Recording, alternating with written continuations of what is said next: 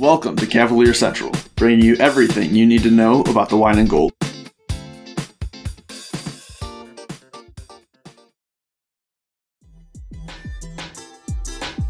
Hey Hoopheads, we appreciate you listening to this episode of Cavalier Central.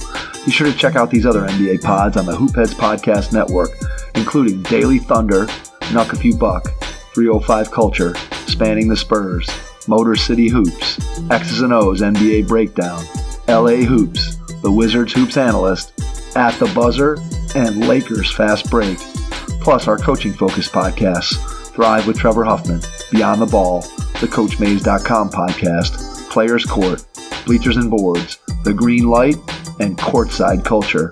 Oh, and don't forget to check out our flagship, The Hoopheads podcast, hosted by me, Mike Cleansing, and my co-host, Jason Sunkel, featuring the best minds in the game, from grassroots to the NBA.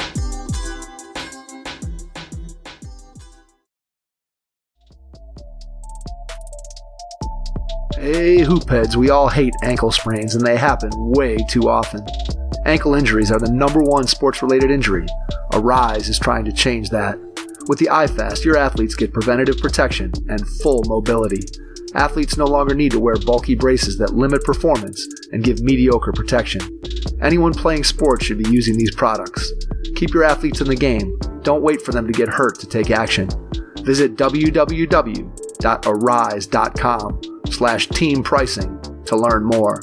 That's ARYSE.com. Hey everybody, welcome back. I'm your host, Justin Matcham, and here with me this afternoon. It is now the afternoon here on a Sunday at 12:13 p.m. Dan is with me again. Ralph is with me again. At Armchair QB Dan, at The Pull Up King 1. What is up, guys? Ralph, how have you been? I've been good, man. Just been chilling and stuff, waiting for the draft. What about you guys, man? I've been good myself. Got to watch a little bit of USA basketball last night, even if it was a little bit ugly. You got to see some Cavs play. Dan, how have you been? Been all good, man. Thanks for having us. Glad to hear it. We will get into some more of the USA-Nigeria game and talk about Garland and Love a little bit, but I first want to talk about Matthew Dellavedova. Signed a 3-year deal in the NBL with Melbourne United. Kind of think we saw this coming, whether it was with that team or somewhere else in the NBL. It just kind of seems to make sense. Obviously, it didn't really seem like Delly was going to be back on this team next season, or probably any team. I mean, there may have been some market for, you know, that level of backup, you know, third, fourth string point guard. But I think it's very clear that he's heading back home here, and he's going to have a much larger role on this team. I think I saw somewhere that, you know, he's going to be their starting point guard. So clearly probably the right decision for him, especially being able to get a 3-year deal. Ralph, does anything about this surprise you? Not at all, to be honest. Definitely thought that his time was up. But it was definitely greatly appreciated with everything he was able to do for Cleveland. I feel like him being here, he made a great impact on the type of player he was, what he was able to do for this team. I think he was, at times in the past, a star in his role. But like I said, this does not come to a surprise. Probably could have happened maybe a year sooner if the Cavs were able to take a leap in the rebuild last year. But I think this was a very good time, just because I think it's a nice transition period where the roster is going to be, you know, or be expected to be, you know, reshaping a lot. So, yeah, like I said, not surprised at all. And I think it was like kind of like the perfect time, to be honest, in my opinion. No, it does kind of work out. I get what you're saying, just as far as, you know, kind of transitioning from needing a guy more so like that, who obviously has been around the organization for a long time, and just kind of being around there is somebody who, you know, the fans enjoy and who can just kind of help be a mentor in the locker room, to getting someone who maybe, you know, does provide more value on the court. And obviously we're going to have to see, you know, there are plenty of moves that will be made this offseason with this team. I'm sure we'll talk about some of those that could be happening here in a little bit. But definitely did kind of seem like the right timing for everything to happen. Dan, are you disappointed that he signed with Melbourne United and not the Tasmania Jack Jumpers? Yeah, that was a little bit disappointing, but yeah, I kind of echo what Ralph said, and you touched on, Justin. It's at this point, yeah, it seemed like pretty far-fetched that he would you get another deal. You figure if it's not with the Cavs, who the hell would it be? So it'd be a 10-day deal, if anything. Yeah, at the end of the season, maybe like a camp invite to wherever. But I wish the best for him. Mm-hmm. And hopefully, throughout this deal, he can stay healthy as well. Maybe, I mean, obviously the NBL is still a very, very good, very competitive league. But even if it's a little bit less wear and tear than an NBA schedule would give him, anything I think would be good. Are you surprised that he's going to be their starting point guard? I'm actually a little bit shocked. Are you? Why? I'm not. Well, I just think with, like all the injuries he's had, how last season went. I think it's a little bit premature to say that he'll just like walk in there and be their starting one. Maybe he's not. Being a starter doesn't mean that you're going to play heavy minutes. Yeah. He's going to be a very good player in that league.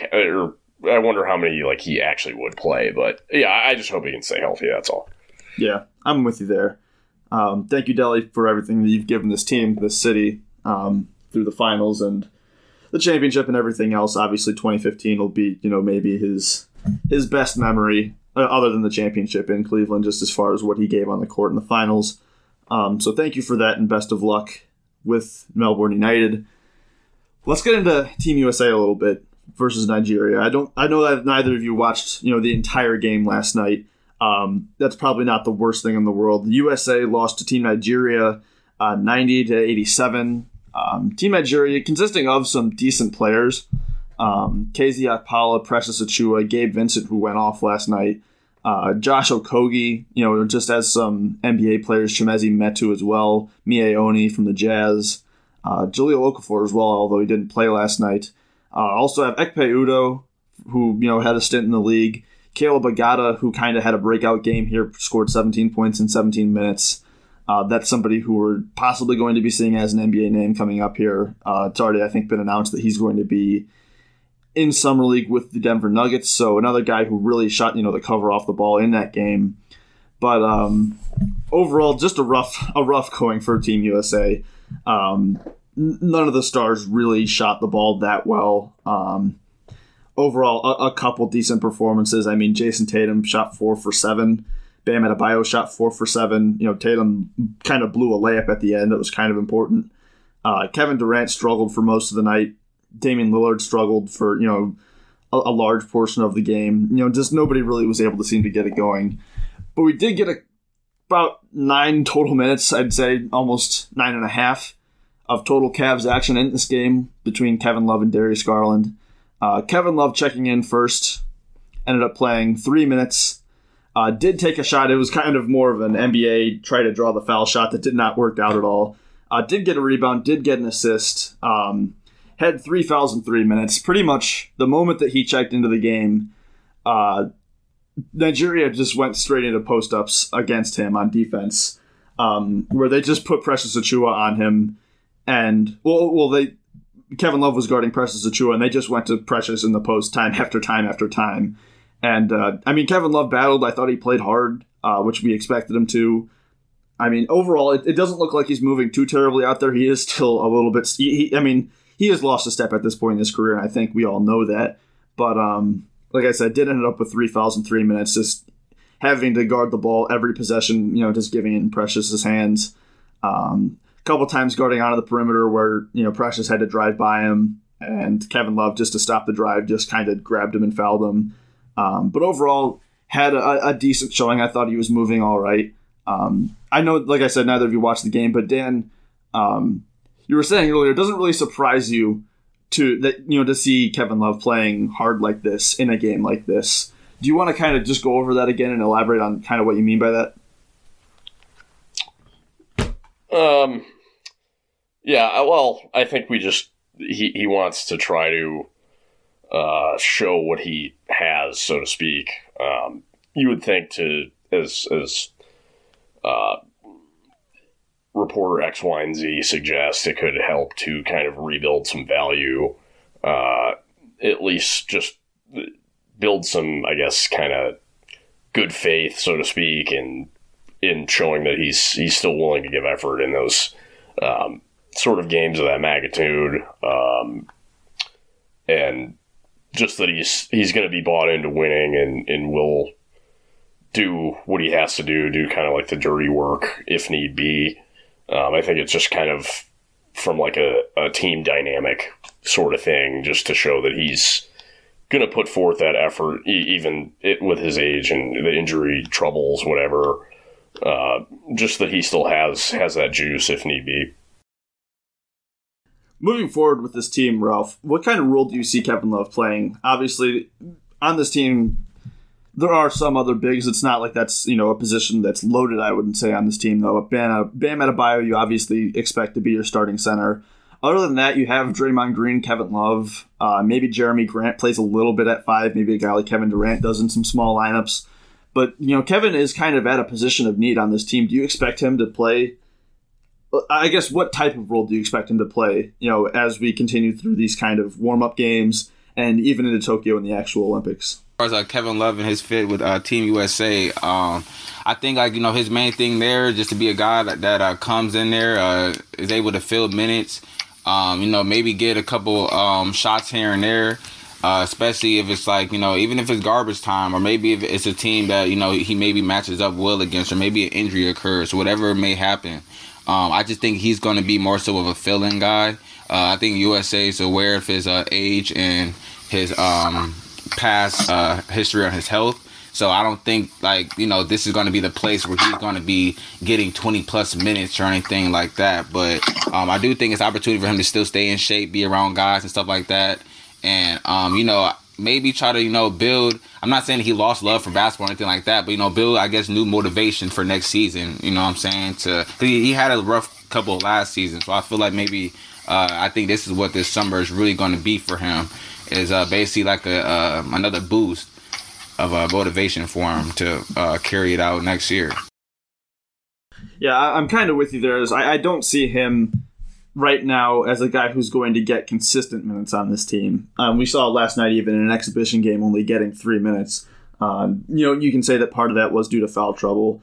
But I think just him being, obviously, again, looking at the three main, I guess you can say, guys who will likely play center on this team, he's the best floor spacing option out of the three, with the others being Bam and Draymond.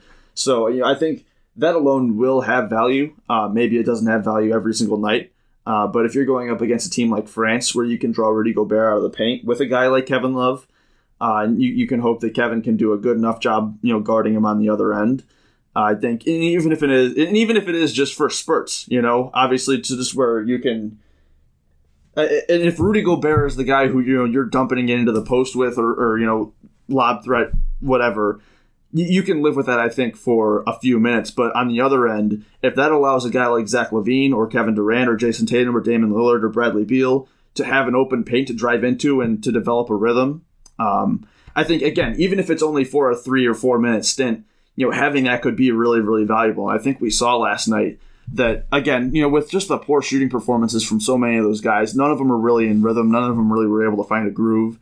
Down the end, It looked like Gabe Vincent was Damian Lillard and Damian Lillard was Gabe Vincent, just in the ways they were playing, the confidence that they were playing with.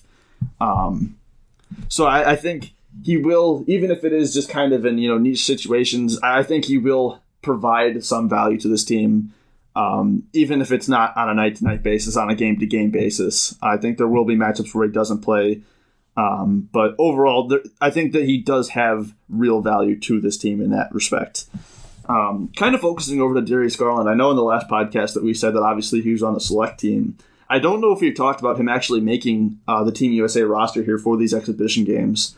Obviously, three guys on the main team for Team USA are still playing in the finals, those guys being Devin Booker, Drew Holiday, and Chris Middleton, so they had to bring three guys up for these exhibition games. So Darius Garland, Keldon Johnson, who didn't play last night, and Sadiq Bey being the three guys who made it there, obviously.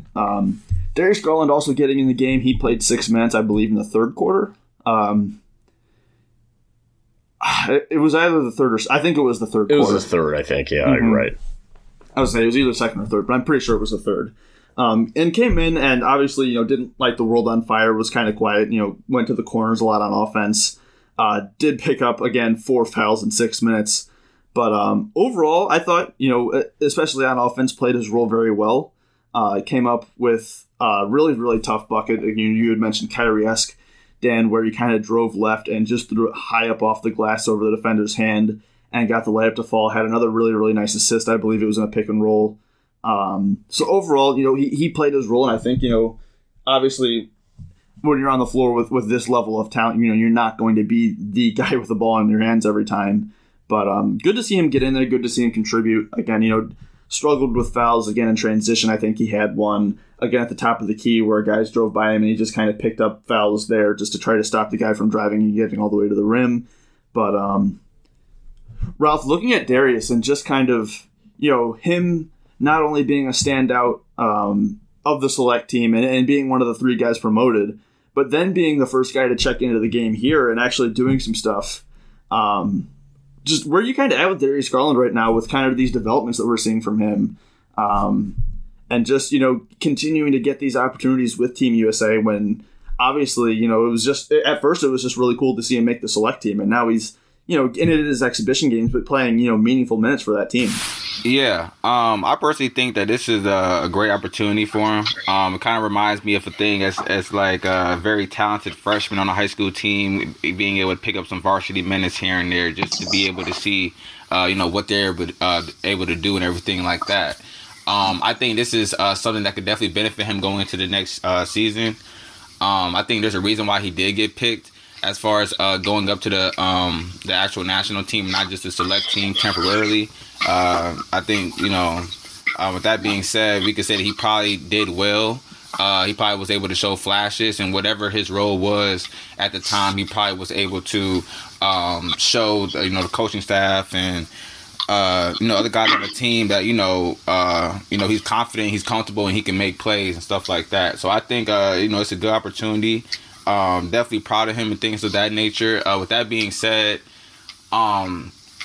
you know, being able to see some of the clips that I've seen from the USA film and just from what people have been saying during camp, you know, it just kind of reminds me back to why my comparison for him is someone like a Steve Nash, Chris Paul type of player.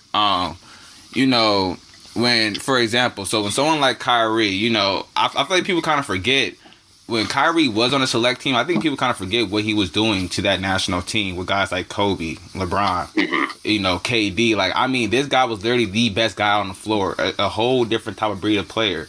Someone like Darius Garland reminds me of somebody like a Steve Nash or Chris Paul type of guy that's literally the floor general. But people forget, guys like Steve Nash are able to do a 50-40-90 and still give you buckets. Like, it's not like these guys aren't able to score from anywhere on the floor, because CP3 and Nash are both three-level scorers.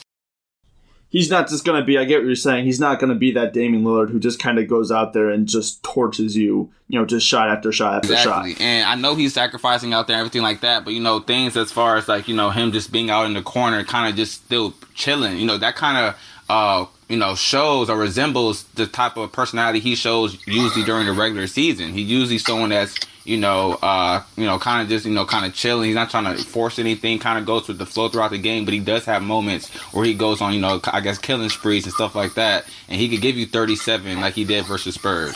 But again, I think this opportunity allows him to get to that level a lot quicker than people may think. You know, we may see him average next year around almost 20 points and 7-plus assists or something like that on almost 50-40-90. You know, that is very possible. And I think him being able to play with these other guys is going to help his generalship as far as him being the leader on the court. Because he's already having to be with more talented guys that have more IQ than him than he already does and everything like that. Sometimes, I guess, playing in a culture, I guess, like the Cavs in the last couple of years could kind of, it could kind of slow down, I guess, the guy's development and process, especially as a lead guard. Yeah, I'm totally with you there. I actually kind of, I like that kind of mindset comparison stuff. I always look at him as kind of like a prime, like a maybe like comp where he maxes out. I don't think he's like going to be like an all-star player. Maybe he could be at some point, but I kind of look at it like a prime Nick Van Exel, and that he can give you those like stretches, as Ralph alluded to, where he just like gets you, like gives people buckets. But I think just like the creativity off the bounce, the vision, the quickness, like that's a guy I kind of that he reminds me of to an extent. I'm not sure. You don't think that Darius is as of right now, you don't see Darius as an all-star guy at all? Well, I think he could make maybe two, but I people that just say like, oh, he's going to be like a future star, like people throw around the word star way too often. To me, I don't see a star. Like, I just think Popovich, I think he was kind of chosen to the select thing. Maybe just projecting that maybe if need be, he could be like a one for like spurts. Whereas if he chose like Garland, they have a bunch of like shot creators already, and they don't have like guys like other than Dame who are really going to like naturally like set the offense, stuff like that. That's kind of why I think he got the nod more. Okay, that's fair. It is going to be interesting. But though, I could be wrong. Maybe he does end up like becoming like an alpha guy, maybe, and ends up. Well, I don't think you have to be a four-timer, or not an alpha guy, but maybe. I don't think you have to be an alpha guy to be an all-star. But no, you don't. But I'm just saying, like, I don't look at him and just say like, wow, that's a star. Like right now, like he could, like I don't know if I can't say that I think Darius Garland right now is like really good. Like everyone says he's really good. I don't know if I see that. But he's really promising. Like, I will say that. See, I like that a little bit better as far as, like, really promising. Because, like, he is a good player. Like, don't get me wrong. As far as the guy's his age, he is... If you're going to benchmark him to anybody in his draft class, anyone around his age, he's in the top tier of guys. But if we're talking about the landscape of the NBA, when there's levels to this as far as being a star, all-star, superstar, I just don't... I'm not really on the wave where people are kind of... jumping too quick, because when you do stuff like that, that's how people become disappointed. That's how the fan base turns against you, because they're already trying to have you be somebody that you're really not. And that's just kind of happens, I guess. I'm just saying, these people that put him in like the same breadth of Ja are, I don't know what you're watching. Like I don't see it. We were having that discussion on here. That's just all I'm trying to say. Yeah. No, I'm with you on that. And that's putting undue pressure on him right off. It is. Way too soon. But at the same time, you know, Jason Lloyd is not trying to say that in his latest piece. No, I don't think he is. But overall, you know, everything that we've heard from him has been very, very positive out of select camp, though, just about the way he's played. And I do agree with the point you're making of he's not a star right now, but he is promising. I think it is important to make the distinction between the two. But it will be interesting here with Darius. Obviously, again, being one of the three guys selected and then being the first to check into the game, I think, you know, playing decent in his minutes on the floor too, playing 6 minutes. It is still to be seen, you know, whether this roster is going to be set as it is right now with, you know, Devin Booker, Jrue Holiday, and Chris Middleton coming in. Obviously, you never hope for injuries, and I'm not doing that either. But, you know, if something were to happen with one of those three or anyone else, you know, on the team currently, we saw Zach LaVine have a little ankle issue. And, you know, fortunately, he's okay. But if it were that, or just, you know, imagining this series potentially going 7 games, obviously Phoenix is up 2-0 right now. And we'll have to see. But if this were to be a team that, you know, or a series rather, that goes 7 games and these guys were all just exhausted by the end of them, if one of them opts out, it seems like Darius could be the guy to take that place. It seems like he is next in line right now. So, I don't know. Maybe I'm wrong. Maybe it won't be it. Maybe if it's, you know, Middleton opting out, they'll go more for a Sadiq Bey or a Keldon Johnson just to kind of fill that wing void. But overall, really, really interesting. And I'm just happy to see him in this position. I'm happy to see him doing well. It's been really, really cool to see him, you know, move up through Team USA in a way we just really didn't expect to see. So... overall, happy for him. Let's kind of move on, though. I want to talk a little bit about the Cavaliers' interest in trading up for the #1 overall pick. Obviously, something we've seen this past week. I don't know. Obviously, I think it's more so the Cavs doing their due diligence than anything. Obviously, you know, Cade is somebody who the Cavaliers should be interested in, being, I think, overall the consensus #1 overall pick, even if you know believe differently. A guy who would clearly fit in terrifically with his team positionally and just skill set wise as far as what they need. But Ralph, I'll ask you this. Would the Pistons be interested in trading back to number 3? Obviously, you know, we've talked about here that, you know, this is a team that thinks their own way and that doesn't just believe that, you know, they're going to take Cade just because he's overall the guy that everyone thinks is the best. Maybe they like Jalen Green, maybe they like Evan Mobley. But if the Rockets really do like Jalen Green, which again seems kind of like that's the case, and he's taken at 2, and that's the guy that the Pistons want, does it make sense for the Pistons to trade all the way back to number 3? No, not at all. And I was actually just going to say that you know, when you actually think about it theoretically, okay, well, let's say we want Cade, but the only person that we hear the Pistons saying that they want other than Cade is Jalen Green, but Jalen Green will be gone at 2. So therefore, you know, the Pistons were almost, I guess, I wouldn't say a loss, but it's like, you know, you're not actually getting what you're wanting at all. You're not even getting your plan B of what you're wanting. So, you know, I guess how I look at that, I would say no. I would think Cavs would probably have to give up way too much. I think it, you know, it's an interesting talking point just to talk about it, but I think honestly that deal seems more ideal with someone like the Rockets. Just for the simple fact that they can still take their guy at number 2. Exactly. So I think that's really what it comes down to be honest with you. I think, you know, obviously, it's worth at least asking what the price is if you're the Cavs and finding that out. But knowing that the Cavaliers aren't in the prime position, I wouldn't say, to trade up for that number 1 overall pick. What do you think the Pistons' asking price would be? Yeah, I just think it has to be, given that they, I think, could use an alpha scorer, say Colin, I would say, because I wouldn't think they'd really have interest in Darius with Bey there. I guess the way we... With Bey there? Or, not Bey, I meant Hayes. Okay. I wouldn't... Maybe they'd have interest in Okoro as an alternative, because he does kind of seem like a Troy Weaver guy. But I guess Colin, and then obviously the 3, and then I would think... I think it's a lot more than people think. I think it's honestly like 2. I mean, it has to be future picks. Yeah, 2 probably. Like, what do you think? It's got to be 2 future ones. What? Like top 3 protected? I am thinking top 3 or 5, right? I mean, they have to be good picks. Yeah, it has to be. So that's for the Pistons to move back that far. Yeah, I don't think they would. We're only talking 2 spots, but when you're talking about the difference in players and the players that the Detroit seems to like. Yeah. And when you think about it, I mean, I get that they'd have it. Like, Mobley interest in, I could see from anybody, really, just because of how multifaceted he can be. But when they already have Beef Stew there, they have, I guess, I mean, Plumlee's a movable piece. But Plumlee's definitely, but he's a playable big. Point. And, I mean, you need a couple vets kind of like him. And he's a really good passer. I think, honestly, there's a lot of... Like, he actually seems to mesh well with Grant, and they seem to have good chemistry.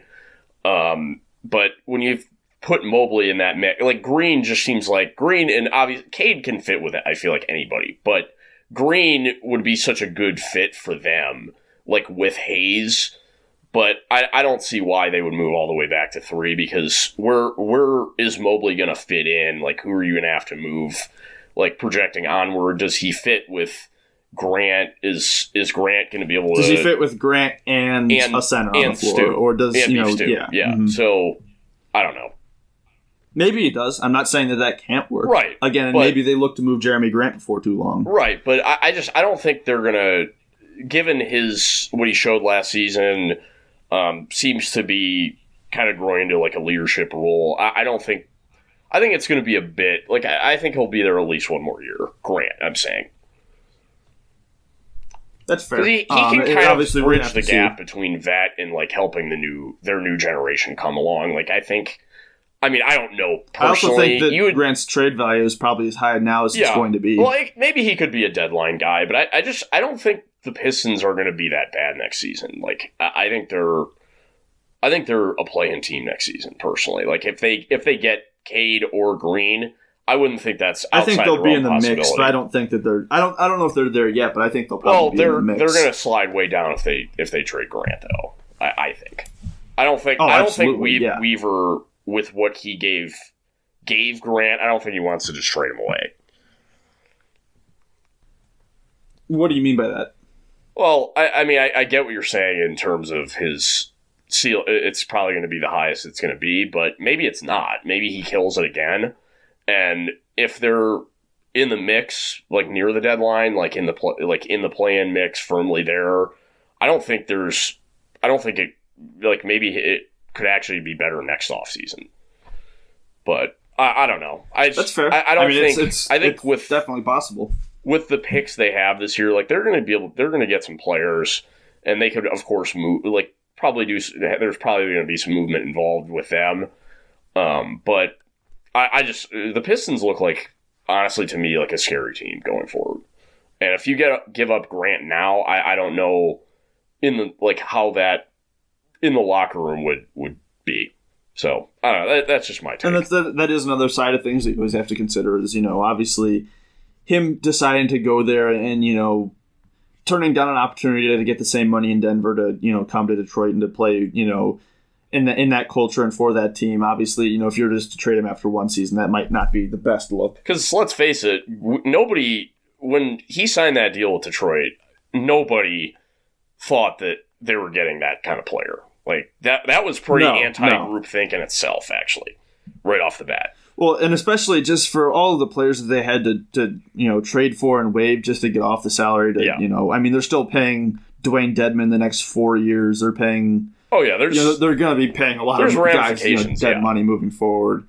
But it was obviously very worth it to do those moves, to make those moves. Right.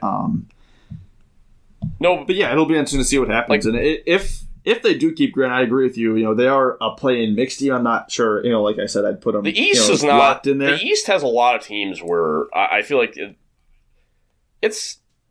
there's not that many like surefire really bad teams. I don't think going forward. I really don't. I think that's a big misconception about the East now. I just want to pull up the list here of teams we have. So.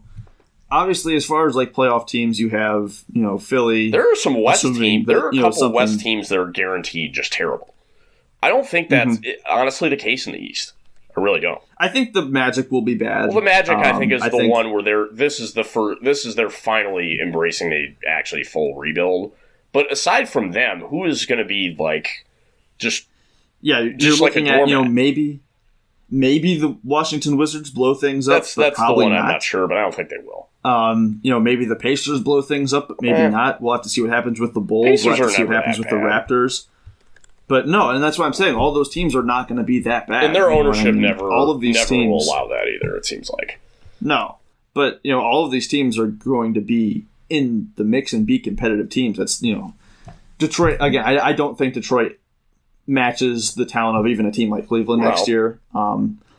But they're going to be in the mix until, you know, a good way into the season. You'd have to think along with everyone else. So that part will be interesting. But we talked about how Colin, and I kind of just want to transition into Colin a little bit, how he would obviously probably have to be involved in any trade up to get to number one at this point, seemingly. Jason Lloyd came out, and obviously, again, yes, Jason Lloyd, obviously. Take what you will from him. But did come out with an article today talking about Colin Sexton, talking about, you know, just Kevin Love and Darius Garland, Team USA, among other things. But Colin was one of the focuses of the article, basically saying that Colin in trade talks right now, according to what he has heard from league sources, is very available. Doesn't believe the Cavs are willing to give him a max extension this offseason, which is something that we have debated quite a bit here on this podcast. And really just kind of thinks that, you know, Colin's overall trade value is potentially at an all-time low right now. Just because of the contract situation, doesn't think that the Cavaliers would be able to get a pick in the top half of the draft for him right now. Doesn't think that, you know, Colin and Love would be even close to enough for Ben Simmons. Just overall kind of an interesting... and, you know, again, I'm not the biggest Jason Lloyd guy, but it is interesting to get this perspective from him. But it seems a little bit extreme almost at times, saying that he doesn't think that the Cavaliers could get a pick in the top half of the draft for Colin Sexton right now. Ralph, I'm just interested to kind of hear your thoughts on this and hearing, what he thinks about the extension and just seemingly, really trying to trade Colin Sexton. What do you make of all of this? What do you make of the perception that his draft value is this low, or not his draft value, but his trade value is this low right now? What do you make of that? Yeah, I personally really don't know what to make of it. Like I said, it kind of just, every other week you hear something new. At this point, it kind of like, you don't know whether the reporters are just, making up stuff, or, I guess whoever telling them is making up stuff, or maybe they could be, right, or maybe, what they're saying is the truth. I think what it comes down to is, after I read the article and things of that nature, he kind of tells you what's going to happen. If you're trying to say that you're hearing from league sources, and I guess from whoever you're talking to makes you come up with this conclusion that, you're not going to get a nice pick for him, you're not going to get Ben Simmons, which means you're not going to get any other all-star like guy, then, what are we doing here trading him then? It's like, are you going to trade him for Kyle Kuzma? Tyler Hero, that's what it sounds Obi like Toppin. Getting. Obi Toppin. Yeah, or Obi Toppin, So, when you read the article, it kind of... in a way and stuff like that, kind of being hypocritical by saying like, oh yeah, Cavs are so, open to trade this man, but yet at the same time, his value is just so low that you can't get him for nothing. So at that point, it just sounds like he's not going to get traded. In my opinion, as far as like what should happen, again, no one knows what Colin Sexton is asking for when it comes to a contract or extension. No one knows what his agent is asking for, nor does anyone know what they want. And no one knows what Kobe's willing to offer either. I think these are just things that are, I guess, reporters want to do to, one, get more clicks, two, have like the fan base and everything like that have more to talk about, I guess, because when Cavs Twitter goes silent for a couple of days, you already know a trade rumor or something's coming up soon. So I think that's kind of what happens here. But like I said, my stance on that is I don't really think much of it, just because there hasn't been no real trade proposal that no one has heard yet. And then we also have heard Colin Sexton say that he feels confident in coming back. So again, it's so early and stuff like that. You try not to listen to too much of the noise, you know what I'm saying? Unless it's, realistic and it's something that can benefit the team. But until then, it's all about a bunch of chatter to me. It seems like, with us getting Mobley, it sounds like the best idea is to extend him, try to come to terms with a contract, and move on from there. We learned last year we were not good enough to just be trading away good players, especially lower than especially what their not value just giving is. Them away. Exactly, that's what I'm saying. Especially lower than what their value is. I don't see the point of us doing that. With especially someone like Colin Sexton, he hasn't really done nothing wrong off the court. On the court, of course he's not the perfect player on the court, but what I'm saying and stuff like that, he's not a detriment to the team at all. So. I guess I think it's kind of pointless for them to keep on bringing up a different rumor every week. But hey, man, some got to pay the bill, so it is what it is. That's fair. It is kind of just confusing and interesting with all of this. Just saying that because at the end of the article, I think he said that he thinks that. Colin will only be in Cavs training camp if they can't find an acceptable offer. Well, what is an acceptable offer at this point? You're making him very available, and his trade value is an all-time low. I'm kind of with you there as to with this being a team that, has stated that, the goal is to compete next year. Trading him for Obi Toppin or for whatever the heck else puts you much, much further away from that goal than you were if you just keep him. Now, I do buy into a little bit maybe that they're not willing to give him a max extension this offseason. And again, for the reasons that I've stated in the past, I think it would be very reasonable to wait it out a year and see, especially if they were to draft Jalen Green, how that works. With Mobley, it does seem a little bit more clear as far as Sexton's role on the team. But, I don't get the talk of a trade being imminent right now when his value is reportedly at an all-time low as far as not even being able to get a decent first-round pick for him. I don't see this team dumping him for any reason. I think what he can provide on the court next season. Okay, so and this is not a situation that I think is reasonable. I don't think they should do this under any circumstances. I've said that many times. But is what Colin will provide to you on the court next season when he is still on his rookie scale contract, even if you were to let him walk in restricted free agency, would what he gives you next season, and maybe, you know, just being a more competitive product, is that better than getting a second-round pick for him? Or getting Obi Toppin, who's not going to play on this team because that's just another power forward who maybe becomes a serviceable player in a few years? You know, like, I just don't see how any of that is more valuable than what he could give to you on the floor, even if it's only next season. And, again, considering the fact that I think they should be able to come to an extension agreement with him, even if it is not until next offseason, I just don't really get it. Again, there are talks that, you know, maybe he could be the piece that gets you off of Love's contract. Again, I am personally not of the belief that, you know, parting with Sexton is worth getting off of 2 years of Love, or possibly even 1 year of Love if you're trading him for a guy who's expiring. If it's only going to be shortened 1 year, I don't agree with that at all. So, I don't know. It's interesting to see an article like this.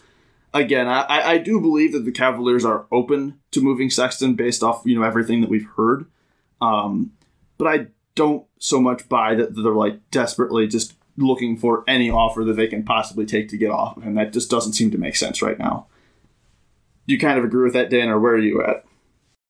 Yeah, I mean, pretty much ditto all that. I just don't understand. I get that. Yeah, there seems to be hesitation of potential max, whatever. We don't need to go into gory detail there.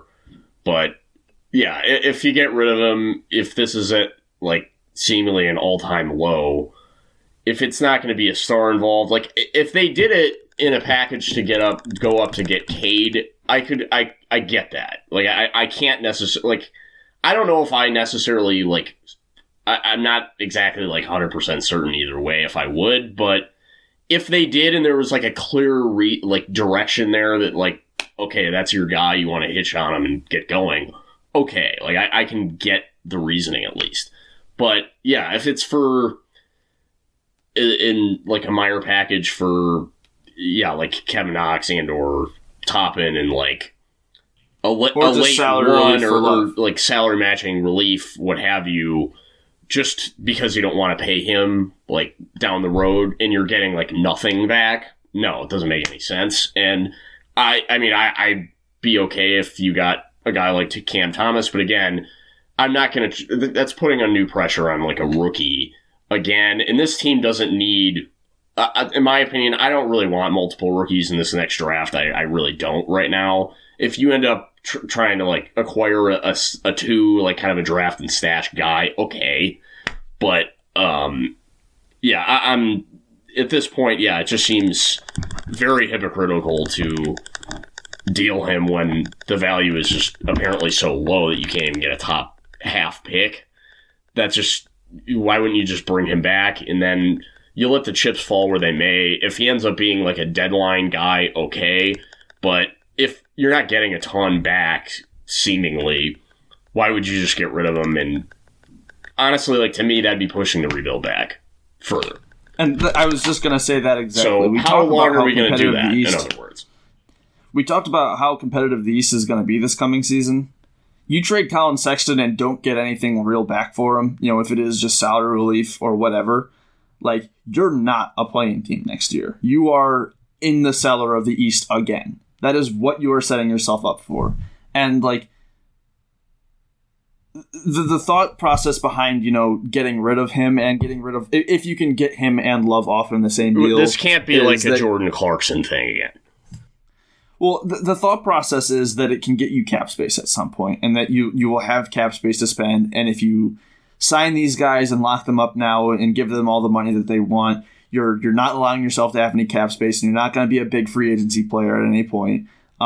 Which, again, I think a lot of the people saying that about this team, it's kind of a closed-minded way of thinking, personally, in my opinion, just because there are multiple ways to build a team.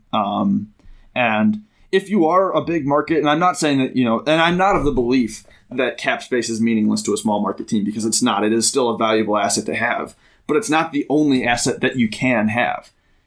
You know, I mean, this is a team that's done a good job building through the draft and getting solid players in the draft, and has, you know, landed a really, really important piece in this year's draft. You know, I'm not saying that Colin or that Darius are going to be, you know, the second and, you know, I'm not saying that those guys are going to be, you know, like we said with Darius, 4-time, 5-time, 6-time, you know, whatever all-stars. Like, they are going to be, you know, seemingly, at least in the eyes of some other people, at least, you know, that are not as close to the situation with the Cavs, maybe a couple-time all-stars. But you have those guys and a supporting cast around them. Again, you've built through the drafts around this pick that you have now. Like, you don't need cap space to build up a team. The other thing I was going to say is just like a brief side note. You could say that this is not that meaningful, but he's really close with Okoro, too. That'd be a lot of undue pressure on Okoro. Like, you're kind of asking him to, like, banking on a lot of progression from him pretty rapidly. And I think it's, like, it is a lot less pressure on him if Colin's there to shot hunt more. And people would always say, like, Okoro's a two. Okoro is not a two. Like, that is a shot hunter role. He can, like, I'm saying, like, a full-time two. He can play two. He's capable of playing two. Oh, no, I'm not saying he can't. But it's more so just, like, the by default. The declarations that he is a shooting guard and nothing else are ridiculous. Yeah, the thought that people think, like, positionally, like, sense is based on size and not skill set is so dated, and it's just irritating and antiquated. Like, he is not a two. I'm sorry. Like, that's not, like, his primary position, I'm saying. Like, and so many people don't understand that. Like, that's not him. Like, he's realistically a three wing that's, like, a tertiary creator. And I think he's going to have a bigger role going forward, but it's going to be gradual. And if you deal Colin, you're putting a lot of added pressure on him. And that's being thrown out the window in these scenarios, too. So I don't love that either. And they're also really close. There could be a lot of, like things that, like, Jason Lloyd and these reporters don't understand that are, like, qualitative things.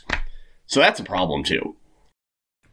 And the point I was going to make about cap space and just not being the only route to, you know, building a good team, because it's not. Teams have used cap space and signed free agents. Like, you know, people look at the Hawks. You know, they got some veterans in there using their cap space, and that worked. But that's not the only way to build up a team. And if you're expecting your cap space to be more valuable after trading Colin Sexton away and sucking next year without Kevin, without Colin, you know, without whoever, like, cap space is more valuable if you're coming off a good season.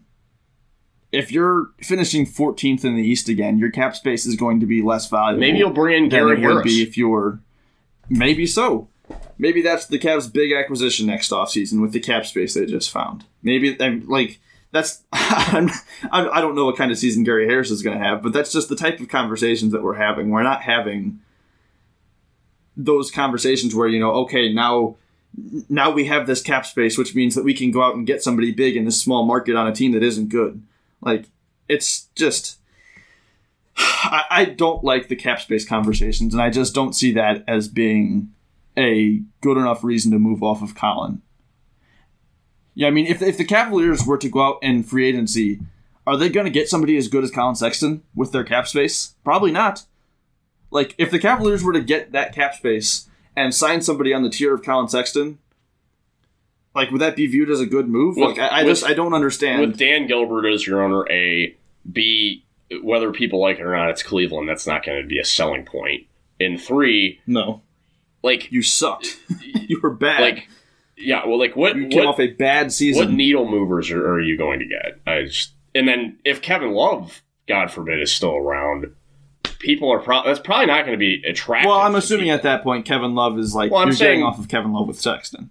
Yeah, well, maybe. Ugh, whatever. It's a mess. It's a mess of a conversation, and I'm tired of having it. We can move on here. I just want to operate under the assumption that Colin Sexton is going to stick around. Again, even if he's not extended this offseason. We've explained the reasons as to why that would or would not make sense, the pros and cons to each side. I would understand them making either move. It's sounding more so like they don't extend him this offseason and wait, which, again, is reasonable. We'll have to see what happens, but I still don't expect Colin Sexton to be moved from this team. And from the reports that we've heard, any move that could be made with him right now just doesn't seem like it would be beneficial to this team at all. But like I said, we're going to move off of that now. Before we get out of here, Ralph, I think you tweeted on Twitter today. You tweeted on Twitter. Of course it was on Twitter. Where else can you tweet? But do the Cavs have anyone on their roster with real playoff experience that has performed well? You said, I think we know the answer to that, and Kobe should do something about it. Obviously, there are some guys on this team with finals experience, being Kevin, being Larry. Kevin obviously winning a championship, and you can debate the impact that he had on that series. Obviously, Draymond Green was a rough matchup for him. He didn't shoot the ball well. He was dealing with a concussion. I think he did provide real value in that series at times, even if he wasn't, up to that third star level. You can debate Larry Nance too, in his finals run. I think he was just kind of thrown into the fire there, and I wouldn't exactly say that he was bad, but he was maybe a tad bit underwhelming in that series and that playoff run as a whole. But explain what you mean, with that tweet, and give us some names as to some guys who you'd like to see them target. Yeah, so basically what I meant by that tweet was that, really, we just need big impact guys that are vets, selfless, and guys that, for example, you see someone like Jay Crowder, and, a lot of people sometimes have a lot to say about Bossman 99, as far as the jokes and everything like that. But one thing we could not deny is that it seems like almost every situation he is going to, this team is somehow winning, going to the playoffs, overachieving.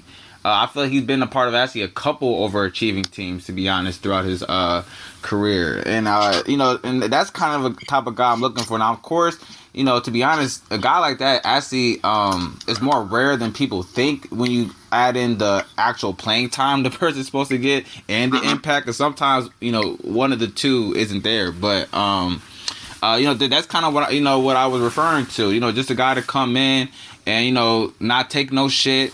And, that wants to come here, bring a team together and take us where we're trying to go. I don't think the Cavs are lucky to have a big list that we can choose from when it comes to those type players. And every guy that I'm naming isn't someone that's like a Jay Crowder or someone that has really, really pushed the needle a lot for a team. But I do think that some of these guys would be helpful, at least for this year in our first year trying to get out this rebuild. Guys like... Nicholas Batum, it seemed like he was able to make a nice impact for the Clippers. And, we was able to see he was able to play the 3-4 and, a very versatile defender, things of that nature. And guys I'm also looking for are guys that can also shoot. If we're going to just assume that we're still going to have guys like, Mobley and, but we don't have him yet, but let's say we're going to draft him, plus still keeping Colin. It's important that we have shooters that they're able to dish out to and pass to so, we could get the best out of them. So, like I said, Nicholas Batum, I don't mind Caruso. I think the only problem is with Caruso is I think out of all these guys... He's not a great shooter. Yeah, exactly. He's not a great shooter, very low volume, and we've kind of seen that, depending on what team it is, if it's a team that likes to switch... Like the Suns, he's going to struggle because he's not a guy that could create his own shot when it comes down to that. So he's not high on my list, but that is another guy. Jeff Green, even though I think he has championship aspirations, but I think that's a type of guy that I'm looking for. Carmelo Anthony, even though I don't think he would want to come here, but still, that's a vet that at this point he knows his role. He's going to accept his role, and we've seen that he was able to do actually great in Portland. To be honest, I actually thought that was actually a good fit, especially once he started coming off the bench. There were games where he was able to give you 20 plus points or an efficient 16 or whatever the case may be, and even play some defense. So I think he'll be a nice player for us. Even Reggie Bullock, I think he was great for the Knicks. I think he was able to fit that Knicks culture, and maybe that's a guy that can come here and bring that type of toughness and stuff here. I know he struggled with the Knicks, but the Knicks also struggle scoring themselves. So, I mean, I don't think... he was very good in the regular season for him. He just in the playoffs. Yep, exactly. So, I'm personally not going to, use that against him, because I think what happened was in the playoffs that he had to try to do too much. But the Cavs, he literally is going to be 3-and-D, and we're just going to leave it at that. And my last person is someone like Bobby Portis. I think Bobby Portis... I was just about to say Portis, honestly. Yeah, I think Bobby Portis is definitely, a guy that, we need an enforcer. We've seen him sit out multiple games in the playoffs, was able to come back when his name was called and was able to, show out and produce efficiently, too, on both ends of the floor. And I think, let's say in a situation where we're getting Mobley and stuff like that, I think that is someone that's, a great guy to have in his ear. And then, if things want to get a little bit tricky and now we're thinking about, okay, well, now we got Mobley. Well, what we're going to do with guys like Nance or Love? Let's say if a hypothetical situation comes up where we have a opportunity to move them for, let's say, upgrade at a wing or backup point guard, whatever the case may be. Someone like Bobby Portis, I think, could fill that role as a backup center. With let's say still keeping someone like Dean Wade and stuff like that in the mix. I think that is a very great fit, to be honest. With us already having 2 7-footers. With Bobby Portis in particular, would you rather have him than a guy like Hartenstein? Oh yeah, of course. And this actually comes down to durability, to be honest. Actually, of course, one, durability; two, pick and roll defense. We've seen too many times in the playoffs where guys. Big guys aren't able to either switch off, or them being in drop coverage is actually hurting their team because they just don't play angles and have too much separation between them and the ball handler. So I think someone like Bobby Portis is way more valuable for the Cavs, especially if we're getting someone like Mobley, who is already a 7-footer. We don't need to keep we don't need 5 7-footers on a roster. You know what I'm saying? Just having Mobley and Allen is cool. We can have a guy that's 6'10" that can be a stretch 5 like Portis and. Like I said, keep guys like Nance unless he gets moved. I don't think that happens, but I'm just saying in the scenario. Or someone like Dean Wade. But yes, I do think Bobby Portis is a lot more valuable for the Cleveland Cavaliers, especially at this stage and where they're trying to go, than someone like Hartenstein. I don't have a problem with Hartenstein still staying, though, just for insurance. But yes, of course. I think it's interesting because obviously Portis is a little bit more mobile than Hartenstein. Hartenstein is pretty slow-footed. But we have seen, especially throughout these playoffs, Portis get cooked quite a bit, too, in pick and roll. Both switching in and drop just has not worked out for him either. I have a question, Russell. Yes. Or both of you guys, I guess. What do you think Brown, like Bruce Brown, would... Like, what kind of offer sheets will he command? I think if it's, looking at the Nets... obviously, already going to have a sky high. And would you have any interest in bringing David Nwaba back? It's just a situational defender. Those are my two questions. Okay, we'll answer Bruce Brown first. Even with the tax bill, it's probably going to be ridiculous that the Nets are going to have to pay. If it's a mid-level, a non-taxpayer mid-level, I'm not getting into that. No. And I'm saying I think the Nets might even match that. Like, I think he is really important to their team. He wants to be back. But, like, I think anything underneath that, it's an easy match for the Nets. Okay. Looking at David Nwaba, though, who is going to be an interesting free agent. Oh, he would be a minimum guy. That's what I'm thinking. Pretty much, undoubtedly. Got to be, like Damian or, like, Dotson level. Like, it'd be less than Dotson. I mean, again, he would be a minimum guy. Like, Dotson got a little over the minimum. Okay. But, just with the injury history and everything else, the lack of ability to shoot. That's fair. I love Nwaba. I just really feel like he has real playability. Like, he can legitimately play the 4 for you. Yeah, he can. That's the thing is with David Nwaba. But this is just from my view. David Nwaba is not going to get minutes over Jetty, Okoro. Over Jetty? Let me finish. Over Jetty, Okoro, Nance, Wade, Love. Mobley, potentially, where is he going to get minutes in that rotation? And could you have used that roster spot on something that would have mattered more? Yeah. I think Tarian, I didn't even mention Tarian. Like, you have guys at that spot. I personally would not go for it. And again, we talk about shooting. David Nwaba, not a shooter. I do love him, and I do love what he brings to a team. but I just don't think it would make much sense for him to join this team where he's not going to have a role, and it wouldn't make sense for the Cavs to just add another combo forward that can't shoot. Yeah, I definitely agree with that. And as far as the Bruce Brown situation, don't get me wrong and stuff like that. Like, he really impressed me. He plays a lot bigger than his size suggests. His floater and his off-ball movement and just his hustle and stuff like that is definitely elite for a guy in his role. With saying that and stuff like that, again, I just think, this offseason is going to be very important as far as just being able to space the floor. I think in this, age of the NBA, I think it's possible to be able to find guys that, that could defend, but as well, be able to shoot and spread the floor. Was saying that, Bruce Brown, I think he kind of fits well with the Nets. I think that just kind of works out with the way he's able to produce like that, because he has three superstars everyone's worrying about and able to shoot from half court if they wanted to. The Cavs don't really have that same situation. That just opens up the floor for Bruce Brown to create havoc, which the Cavs wouldn't be able to offer. Exactly. So I think it's, any guy that we get has to be a guy that, in my opinion, can make something out of nothing. Okay, I have the perfect target then. Okay, just the last one. We can get out of here after this. But Reggie Jackson would be a hell of a get. Like, to me. Here's the thing, though. Like, again, would he take a mid-level? The Clippers can offer him more than the Cavs could, one. And two, why would he leave the Clippers, the team that he just went to the conference finals with, who gave him a chance to go to the Cavs? But I don't know. He was in Detroit for, 5.5 years? Maybe he'd consider it. I don't know. It's like he was also traded to Detroit. He didn't sign there. I know, but he was often very vocal about how much he loved Detroit. And when he left Detroit, or I should say he's also been very vocal about how much the Clippers organization has meant to him.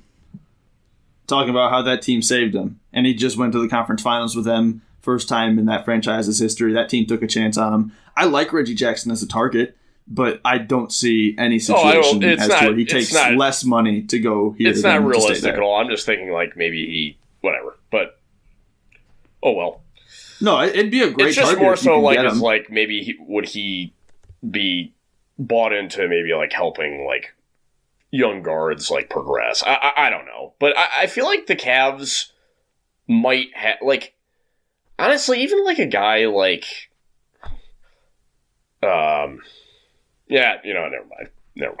But I do like McConnell though as a target. That's the one that's the biggest clear one, and I really think he honestly would come here. Yeah. Go ahead. I just wanted to say something real quick. That as far as like I said, you bring up Reggie Jackson, kind of just. Goes back to what I think is actually a bigger problem, or I think something that the Cavs should, be focusing on. First and foremost is just making Cleveland Cavaliers an attractive team to come play for. I think that there's a lot more targets out there than we may realize. Reggie Jackson. We're not even thinking about Reggie Jackson right now. But again, he's another guy. But the problem is that we have to be an attractive place for guys to want to come here. Even the guys who want to play, not gonna help. Right, exactly. So I think that, maybe... Guys in the league respect a hell out of Colin. You can tell. Oh, yeah, they do. I definitely agree. And stuff like that. And I just feel like, even if we don't this summer get the players that we wanted, and we might have to settle. But I think the Cavs are going to have to work with that. And going into the following next season, we have to be a place that free agents, guys that are in worse situations, we have to be a team that those guys actually feel comfortable wanting to go to. I think, there's too many times where, at least, right now, I guess we could talk about and stuff like that. We're talking about all these other guys, but then we have to go up on the back end and be like, well, damn, do they actually want to come here and play? Because that actually matters, We can want them, but they have to want to be here. Exactly. Yeah. So, yeah. But I like Reggie Jackson, though, and that's why I wanted to say that, because, again, I think Reggie Jackson, I think he'll be great, especially if he's somewhere where he's motivated, where she's at right now. But in Cleveland, is he going to feel that same, way and that same passion, that same type of selflessness that he had with them? I don't know. But... Yeah, and instead we'll end up getting Denzel Valentine. Oh, God. Oh, no. Let's not get Denzel Valentine. Let's just avoid that entirely. He's your bailout option for the end of games. So he thinks. Oh yeah, and another thing, I like the T.J. McConnell thing. As far as him as a backup point guard, my only thing is with him is that once playoff comes, I just don't see him being much of a threat because at the end of the day, we're able to see a lot of these teams are switching a lot, and if you're not a guy, and again, like someone like Campaign can score when he's hot, even when he's not hot, he could get to the rim, either get to the line or get some type of layup or free up Aiden, whatever the point is. Someone like T.J. McConnell, he's going to be less effective in those type of situations. So with that being said, I just want to bring up my guy Sharif Cooper. You know, that's why I really want the Cavs to try to go after either somehow in the first round, second round. I think he's a guy that can improve this team. I think he'd be a good fit with Mobley. I think he'd be a good fit with Okoro. When you watch his track record, he has made every guy around him better. Before he was playing, no one was talking about JT Thor. No one was even talking about Auburn for the for that matter. And then you talk about his AAU days and stuff like that. Well, people forget B.J. Boston was a top 5 player when he was playing with Okoro. Or not Okoro, with Okoro too, but with Sharif as well. And then when he was playing with Okoro, yes, Okoro was a great player. Now he's still a good player. But back then, he was a whole different animal when he was on the court with Sharif Cooper. So I think that's something that the Cavs know. And no, because his father is Okoro's agent, so I think they already have some type of relationship where they know these things. And I personally, I think that would be a win in my book. I think that's a guy that is NBA ready. People might not know that, but I think he's NBA ready. I think he'll be the best passer day one. And I mean, I just hope the Cavs can make a move because after 2019, I just feel like we cannot just be leaving certain talent off the board. Rather, it's first round, second round. I think he's probably going to go in the first round, and you would have to find a way to trade back into probably like late lottery, early 20s to snag. I hope he drops even further than that, but it does sound like talks are heating up. But with the draft, it's like you almost never know. It'd be guys that's literally top 5 talents that's going pick 25 second round. So it's just we'll see though. Mm-hmm. We'll see. Kind of actually, I had a question on my mind.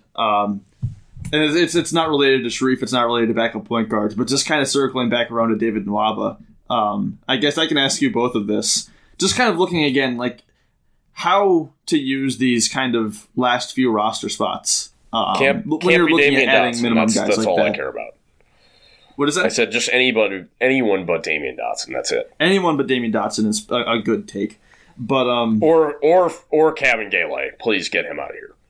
I will say this about Dotson. When Dotson's role was consistent in the beginning of the season, he's a good passer.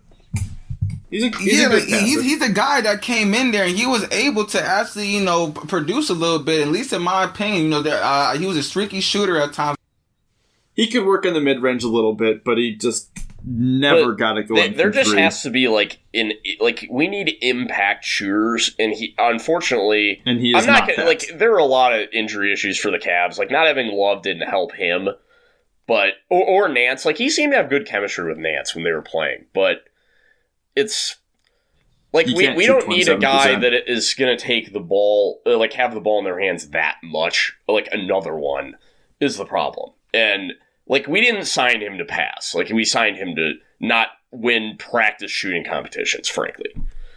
And that's what it ended up being. And I mean, I hate to bring it up, but we need Dylan to freaking be available, A, and B, shoot the damn ball, too. So, yeah. But I'm willing to give him one more benefit of the doubt. Windler, yes. Because I thought his defense, honestly, was very good, too. I thought it was fine. He needs to add a little weight, but I thought it was okay. Is he ever going to add weight? Like, what? I need to see him, he should be putting on, he should be, 215. You gotta, he needs to be adding weight. That's a target weight. Yeah. It has, that has to be. He needs to be able to play the three. Right now, he really kind of can't play the three, unfortunately. So... All right. Well, back to my question, though. I just wanted to ask you this, Dan, and I guess you as well, Ralph. Looking at a guy like David Nwaba and just talking about the type of role he would fill on this team, would you rather have, let's just say that David Nwaba would sign on a one-year minimum contract? Would you rather have him or Lamar Stevens, maybe, right? Yes. Lamar Stevens, who is team-controlled for the next 3 years. He could enter restricted free agency in 2 years. Would you rather have him or... David Nwaba.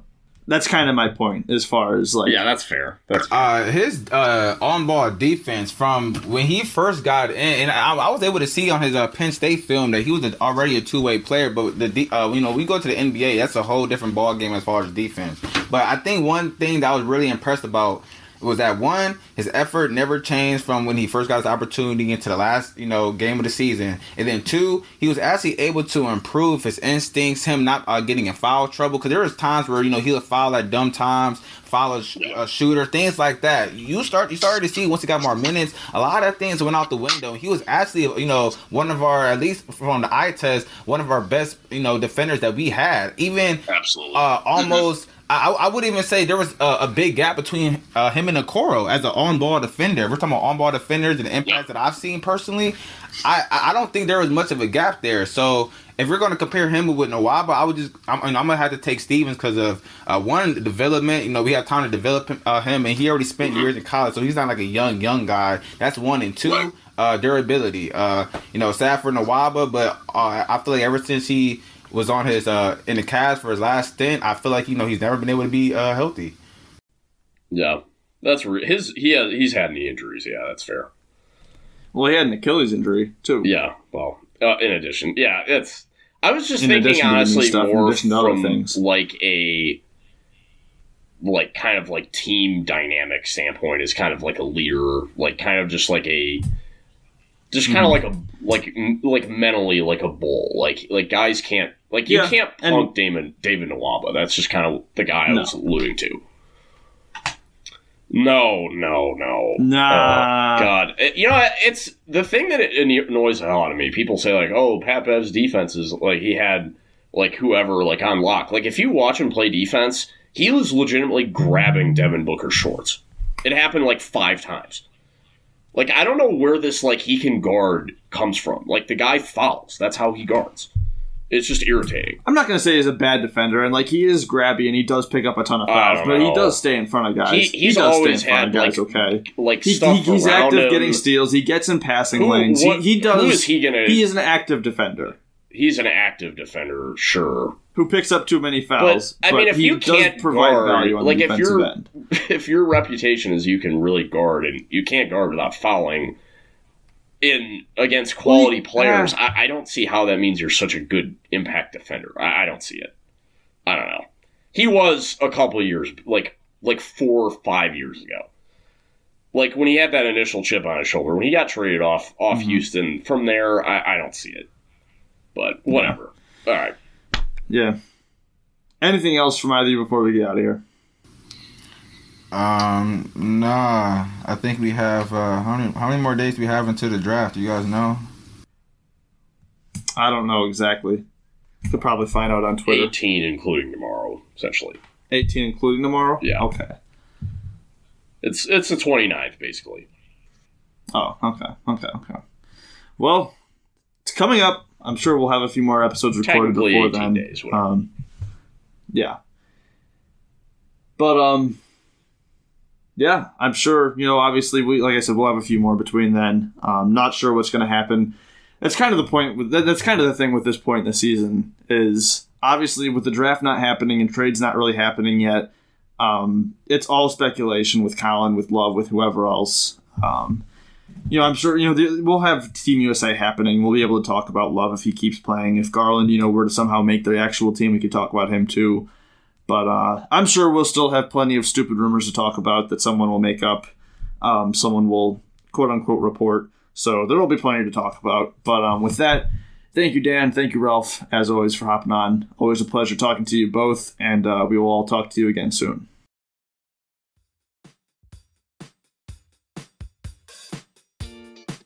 Thank you for listening to Cavalier Central. Be on the lookout for another episode coming soon.